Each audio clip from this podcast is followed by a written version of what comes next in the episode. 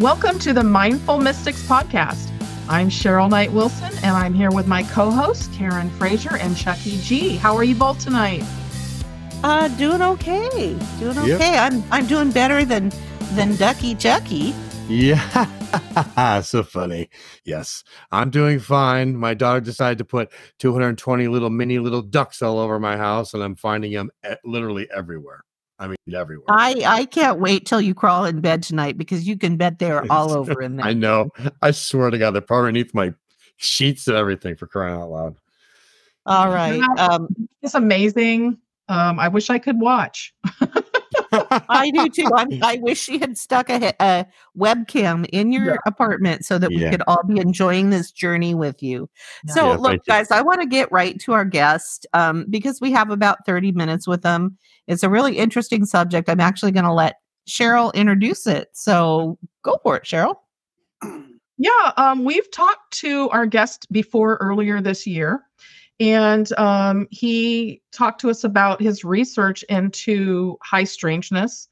Um, and we're excited to have him back because tonight we're going to talk about his research and findings into the Philadelphia experiment. His name is Maxim Furek, and we're just excited to jump right in. Welcome, Maxim.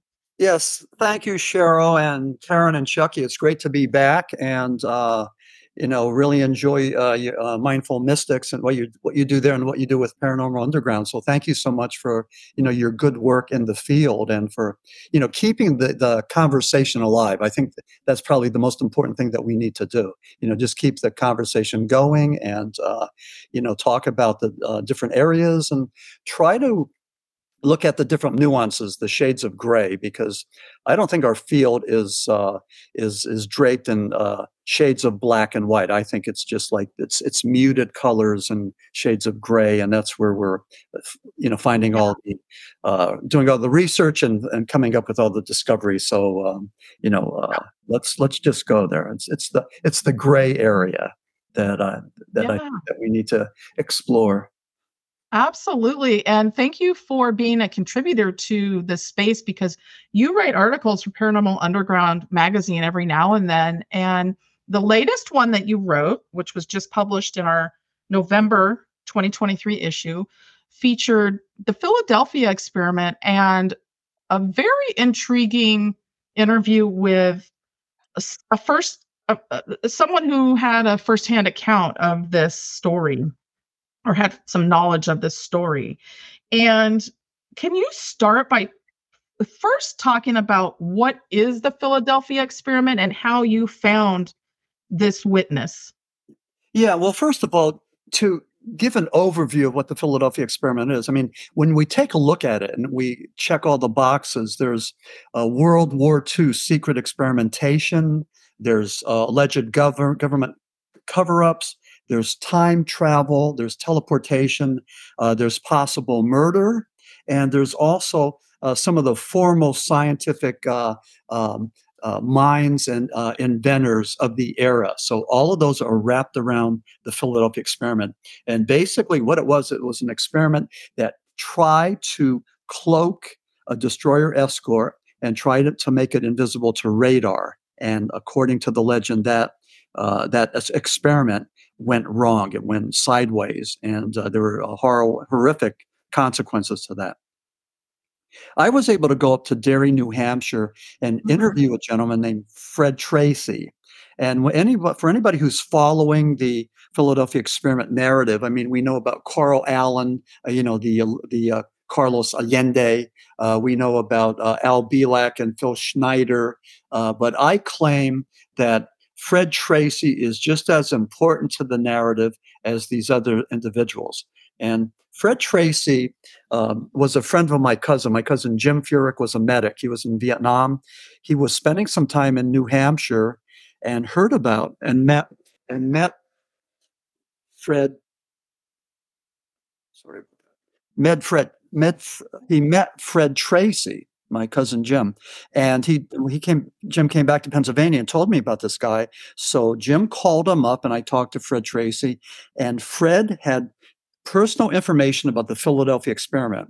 So we talked and we had n- numerous conversations. And then he invited me up to Derry, New Hampshire. So I drove up from northeastern Pennsylvania, spent a little bit over a weekend there, maybe four days, took pictures, interviewed him. Uh, you know, with my old Sony tape recorder and all that. And mm-hmm. Fred's story was this Fred claimed, Fred was uh, served aboard the USS Antietam. It was an aircraft carrier. And while he was aboard the ship, they did these degaussing experiments with him. Now, the degaussing experiment was something that uh, the United States, the Allies had did. It was uh, the technique was invented in Canada, but what they would do is during World War II, there was uh, Nazi uh, magnetic mines that were wrecking havoc on all the Allied shipping that was they were crossing the Atlantic. And what it was is that that magnetic current between the ship uh, and the uh, and the bomb would, would explode the bomb.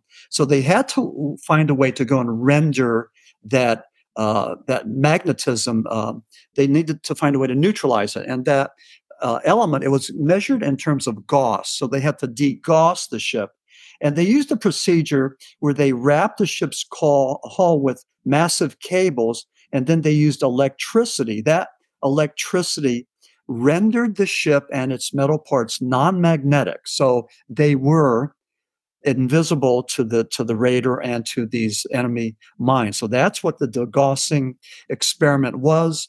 It was, uh, uh, you know, I mean, it was a fact. It was a World War II thing that w- that they were using, and we were doing a whole lot of things during World War II to win the war.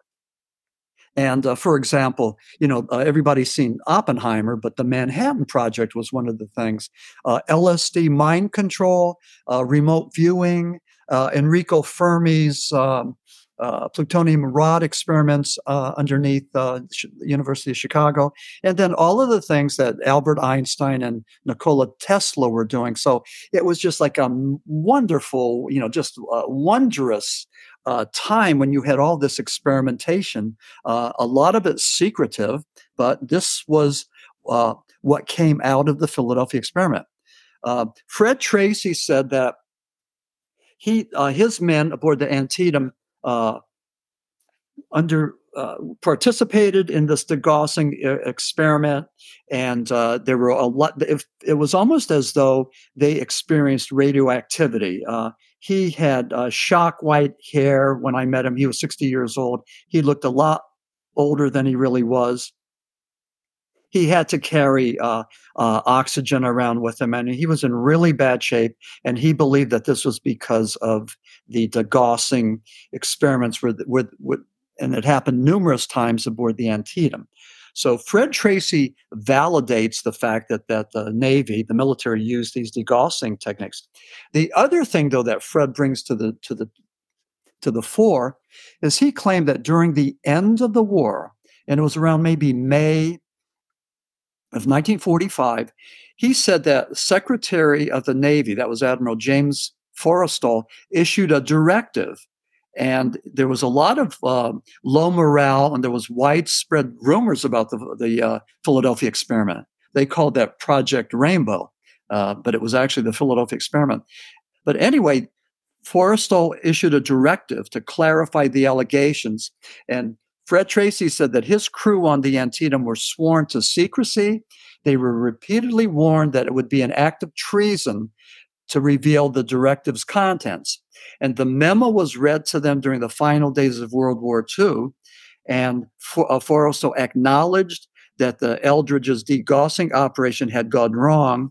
And the quote that I have here from Fred Tracy, if I could find here it is, let me just read that. And this is from Forrestal's statement. It said, quote, it was then decided to stop the degaussing operation. This was aboard the uh, the Eldridge destroyer escort. To stop the degaussing operation to see what was wrong. The ship could be seen, although all the electrical cables could still be in a coil position as if being supported. The boat was not there, nor was any member of its crew present. At the naval yard, a mist appeared and grew heavy. Finally, the ship reappeared. When the ship was boarded, severe damage was found to the ship and terrible effects on the crew. And what happened was when they turned the switch with the Philadelphia experiment, the USS Eldridge was teleported from Philadelphia Naval Yards to Norfolk stayed there for about 10 minutes, maybe 20 minutes, depending on the different narratives, and then back to Philadelphia again.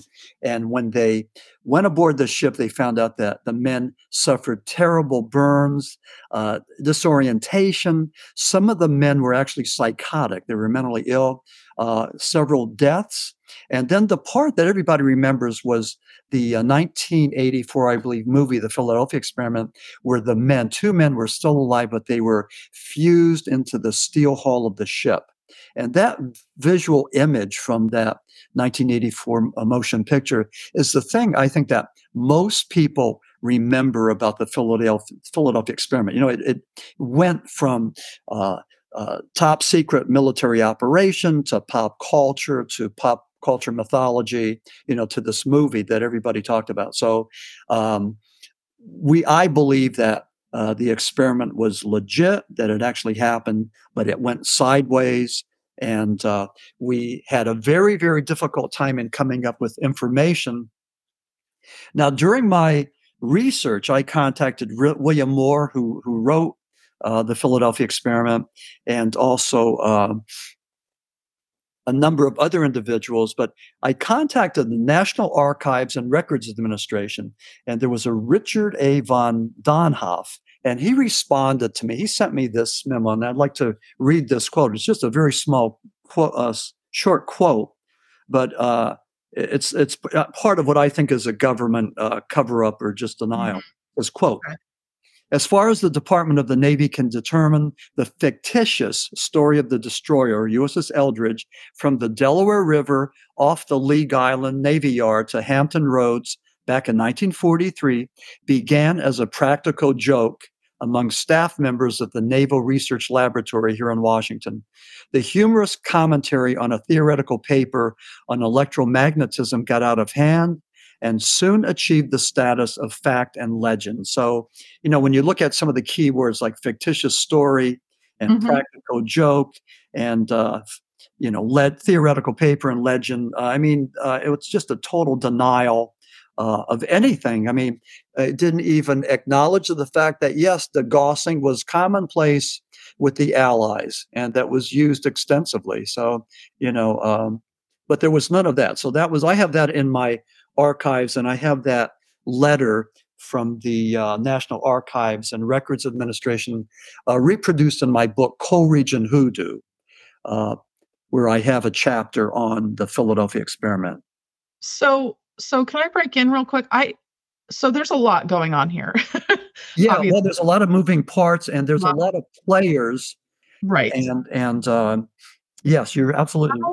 So okay, so there's all these different parts and players have there been people or officers that were or were you know military personnel who were on board the ship the um the ship who were a part of the Philadelphia experiment that have come out and said I was there. This is what happened and they've told their story or have they been threatened and nobody's come forward that actually was supposedly a participant in this experiment? Well we have people that have come forward uh, Carl Allen, uh, aka Carlos Allende, he came forward. He said that he was a merchant marine. He was there in Philadelphia on the USS Forsyth, uh, a, a, vessel, a merchant marine vessel. And he claimed that he saw the ship being uh, teleported and then rematerializing with the green blue mist and all. Okay. He was okay. one of the first witnesses. Al Bielek claimed that after watching the 1984 motion picture, he saw it for the first time in, in 1985. And he claimed that he suffered flashbacks and repressed memories. He said that after seeing that movie, he said it hit me like a bomb. And what was interesting is that after the motion picture of 1984 and after the book, um, there was sort of like a lull and that was when Al Bielek uh, appeared. Now, he came, he introduced himself to the world in 1995. He was at the Preparedness Expo in California. This is where all these people believe they we're going to be taken over by the New World Order. And uh, there's all these clandestine black ops, you know, with the government. So mm-hmm. there's a lot of radical people that were there. But Bielek claimed that he was aboard the Eldridge, he claimed he was an engineer that pulled the switch. Now, again, he didn't know about this until he watched the movie and and re, and, and uh, recalled all those repressed memories. Uh, he claimed that the ship used high-powered magnetic fields with they had coils that were wrapped around the destroyer. He said that the huge generators that they used were designed by Tesla, Nikola Tesla. And mm-hmm. there's a lot of documentation that Tesla and Einstein were involved in a lot of the back, um, you know, the, the uh, the, the uh, scenes in, in, in the back, the, uh, yeah. uh, backstory of the, uh, of the of the experiment. But he also said Al Bielek claimed that uh, he was uh, teleported to the year 2137. He was hospitalized. He talked about floating cities, uh, a highly advanced civilization. He described a place where no banks, no money, no military, no wars. Everything was free. And then after that, the Philadelphia experiment didn't die because Al Bielek claimed that he was also teleported, you know, time travel to mm-hmm.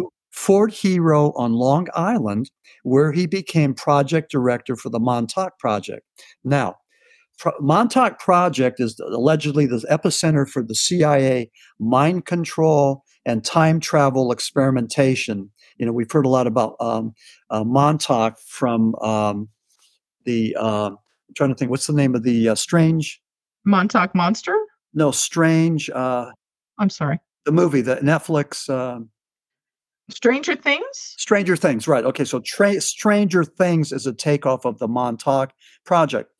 Uh-huh. I believe there's something to this, that there may have been something there at Montauk, because even in the latest issue of Paranormal Underground, you write about the CIA's MK mm-hmm. Ultra, where they yeah. used LSD. It is documented, folks. I mean, they dosed their scientists, they dosed these Johns that were going to see prostitutes. I mean, they did this just to see what would happen if somebody uh, was introduced to LSD and mm-hmm. didn't know about it. And as a former drug and alcohol counselor, you know, uh, uh, to have a successful uh, LSD experience. I mean, the good stuff, not the crap that's uh, that's dosed with fentanyl and all the other crazy stuff, bath salts and that. But to have a safe uh, LSD uh, uh, experience, you need to have a proper set and setting. In other words, you your mindset is that you're going to do the acid. You're going to have maybe five hours of hallucinatory bliss and ex- and you know a very pleasant uh, experience, listening to music and all that. And then it's going to be over after five minutes, and you're going to be safe because you're in your living room and you're with friends. So that's the proper way to do it set and setting. But the way the CIA did it, uh, the the uh, participants did not know about the set, and they were in very very life threatening uh, settings. As a matter of fact, one of the uh, scientists that they dosed jumped out of a uh, a window and he committed suicide. He was just going crazy. So that was the CIA doing that. So uh, I contend that there might be something to Montauk that there was probably something going on. And why not? I mean, if you're going to do this experimentation, pick a place, you know, Philadelphia, Boston, Nashville. How about Long Island? How about Montauk Fort Hero? So that's what I think that they did. And um, again, uh, it was uh, Al Bielek that told us that. Uh, uh, in my research, I've come up with what I call these uh, symbiotic relationships. There's at least one, two, three, four, five grouping. These were people that sort of they were partners or teams that sort of completed each other. Uh, Dr. Morris Jessup, uh, who who wrote the book The Case for the UFO and is one of the leading players in the Philadelphia experiment. Uh, he was sort of associated with Carl Allen, you know, Carlos Allende. Fred Tracy with Admiral James Forrestal. And by the way, uh, when Fred Tracy read that directive from uh, Admiral Forrestal, a couple years later, Admiral Forrestal committed suicide. He jumped out of a 16 floor, floor window at the Bethesda Naval Yard and committed suicide. A very strange death. There was a number of deaths associated with the Philadelphia experiment. Uh, Al Bielek and his friend Phil Schneider, they both made their appearance at that preparedness expo. Schneider claimed that his father was a former German uh, U boat commander who was assigned to the Eldridge. So again, you have these people that have inserted themselves into the narrative. And then Albert Einstein and Nikola Tesla. And we really need to go and just talk a little bit about them because with Einstein, he had his unified field theory, and the Philadelphia experiment is just filled with people trying to go and uh, validate that and investigate that. And that was what uh, Morris Jessup was doing in the case for the UFO. So with Einstein's unified field field theory, he was trying to incorporate gravity and electromagnetism into one. It's a theoretical thing, but if we could do that, if we could go and harness gravity and have anti gravity devices and machines, I mean, that's the holy grail. We could conquer the world.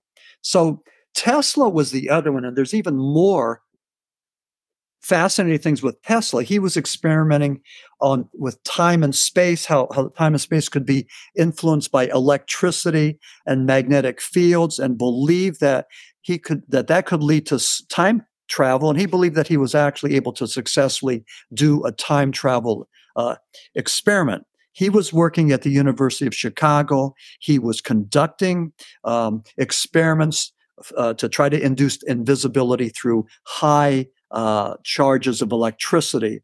And what Tesla was doing became the foundation for Project Rainbow or the Philadelphia experiment. So, what happened was Tesla was sent to the Princeton University, and, and him and Albert Einstein were working together on the project. And with the Philadelphia experiment, Tesla supposedly made all the calculations, the drawing. As uh, Al Bielek said, Tesla was the one who provided the generators that were used for the teleportation of the Eldridge. So uh, Tesla was another one who died a suspicious death. Uh, he died in 1943, the same year as the Philadelphia experiment. And what happened was he had something like 80 documents. And we know this because his nephew uh, somehow knew of this, and the FBI only returned 60 of these documents, but they confiscated all of Tesla's secret documents. And there were supposed to be alleged plans for a death ray weapon. And uh, that was, uh, you know, sort of well known in the uh, in the UFO circles. So when we look at, you know, we look at, I look at symbolic relationships uh, with the Philadelphia experiment, but also with the deaths. Dr. Morris Jessup committed suicide uh, in a parking lot down in Miami, Florida. He uh, ran a uh, a hose from the, his uh, exhaust to, to his car and committed suicide. And many people feel that there was something very uh, strange about this because he was supposed to go and re, reveal to a Dr. Valentine the results of his experiments, and uh, he. Uh, they were optimistic that we were going to come to the to the, some conclusions, but there was a book by David Ritchie. It was called UFO, The Definitive Guide to Unidentified Flying Objects, 1994. And he claimed that Admiral Forrestal had died under mysterious circumstances and possibly uh, re- uh, murdered for what he knew. So, you know, he died from uh, allegedly from carbon monoxide poisoning in his car. Uh, it was ruled a suicide, but theorists believe that he was silenced to keep him from revealing things that he knew. So Jessup committed suicide. Admiral James Forrestal committed suicide.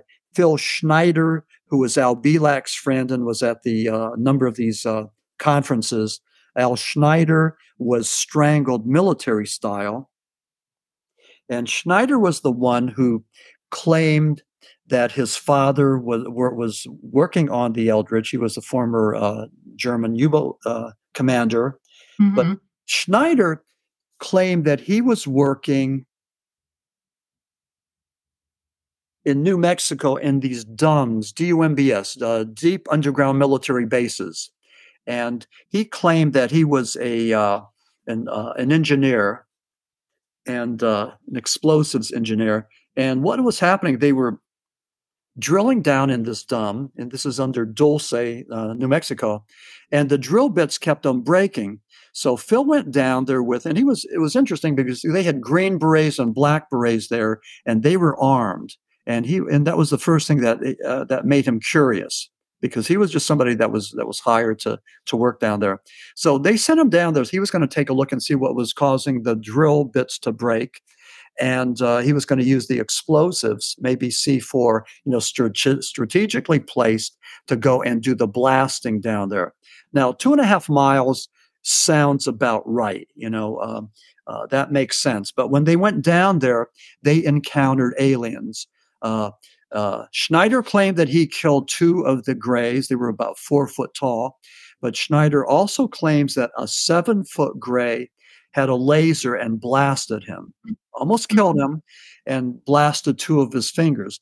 Whenever Phil Schneider would go around on the circuit, on the UFO and paranormal circuit, and the New World Order circuit, he would always start his introduction by saying, and you could check this out on YouTube. He would start by saying, "If you they find me dead, you'll know that I've been murdered." Started off with that. And then the other one, he would show his fingers and he would talk about being blasted by the uh, laser from the seven foot gray. Uh, they also talked about the Dulce Wars, where there was a battle uh, under underground uh, under New Mexico between the uh, uh, green and black berets, you know, the us, the Americans, and the aliens. about 60 Americans supposedly were killed during these Dulce Wars. Um, there was a deal there. There was a Greada Treaty where we knew we allowed the aliens to stay there. We were trying to reverse engineer their their uh, their craft. We let them stay there. They were allowed to go and uh, capture cattle. You know, do these cattle mutilations because they needed some of these enzymes.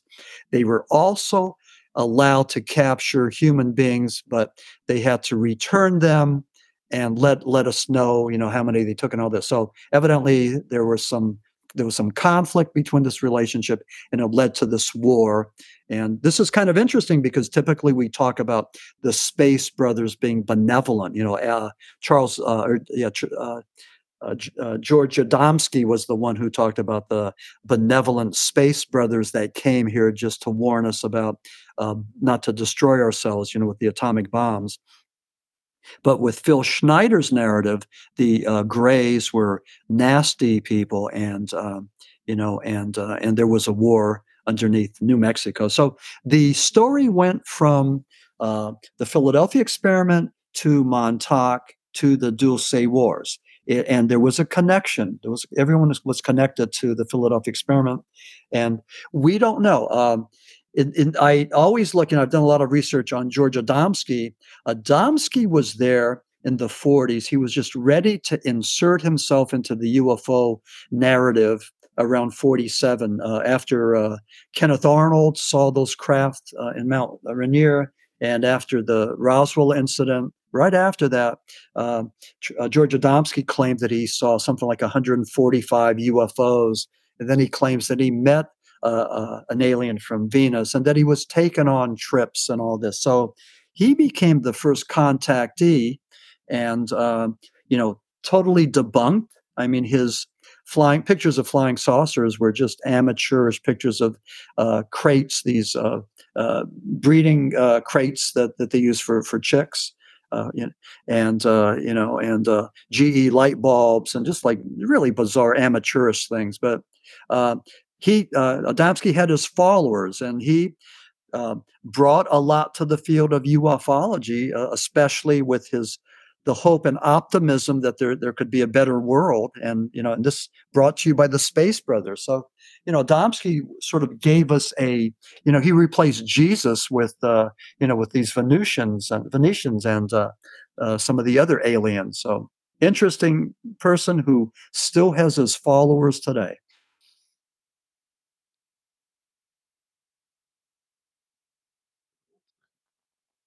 Okay, Chuck or Karen. I hate to tell you this, but we've already gone like 30 minutes. It went well, by really, really fast. God, did I go on to like a crazy rant? No. I mean, look, it's super involved, right? Yeah, so, it was fascinating. I have a million more questions. Um, yeah.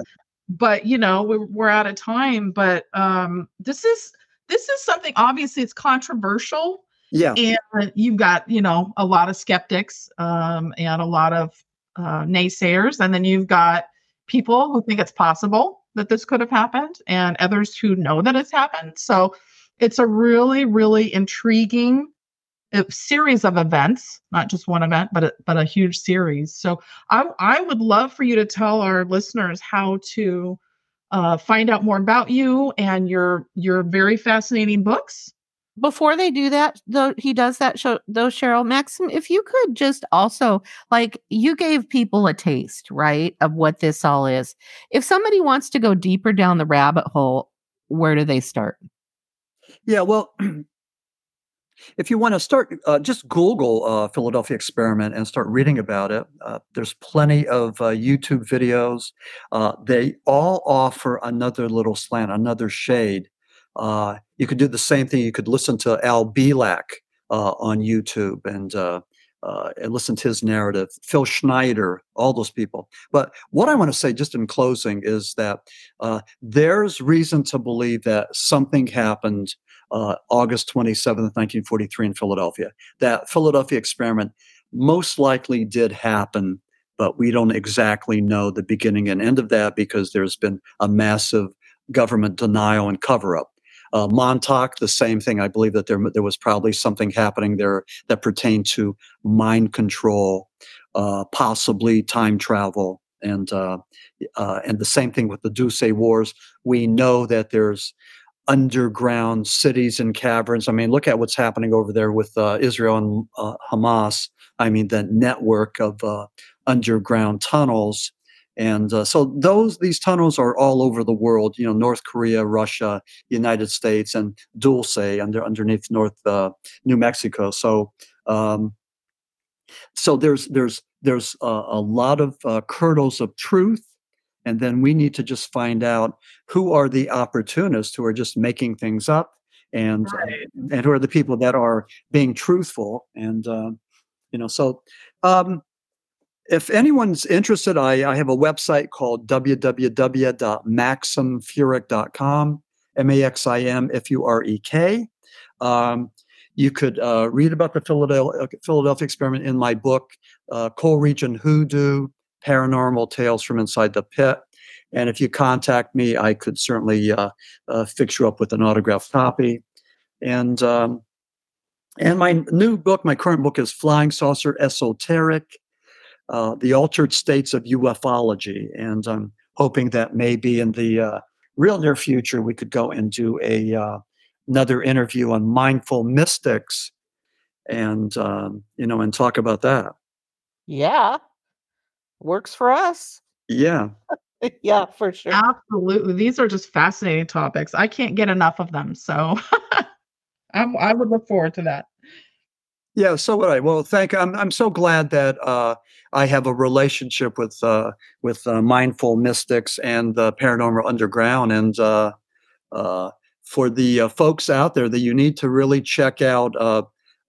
paranormal underground It's just like an awesome publication, really good articles, and even in the current issue, uh, my article on the Philadelphia experiment, and then the article on the CIA MK Ultra, which was just a fascinating, fascinating narrative. And there's no, uh, uh, it's not ambiguous. I mean, it actually happened, and we have the data, we have the time and place and the and the body. So uh, you know, that's a, that that one that one's on the CIA. Well, Maxim, I love your passion for your topics and the the amount of research you do. Um, it makes you super interesting to to talk to and and to hear your take on things. Well, thank you so much. I think we need to go. Like I said, I think we need to go and take a look at those shades of gray and those nuances and try to figure what those are, and add uh, defining words and vocabulary because the the uh, scientific community just isn't keeping up with this. You know, we had Newton's law of motion and uh, gravity. Then we had Einstein, and we're waiting for more. So those were the pretty much big uh, theories up till now. And uh, you know, uh, the scientific community, in a sense, I mean, we rely on that, but in a sense, uh, they've sort of, they're sort of letting us down. Yeah, um, I think that this is these are topics um, that we need to explore more fully, and I am looking forward to it. Looking forward to talking to you again, Maxim. And I want to thank our listeners for joining us tonight. And please stay tuned for our next episode of Mindful Mystics. You can go to Podbean or iTunes to catch all of the episodes, and you can go to paranormalunderground.net to read the magazine. Thanks, everybody. Thank you. Bye. Bye bye. Yeah, thanks, everybody.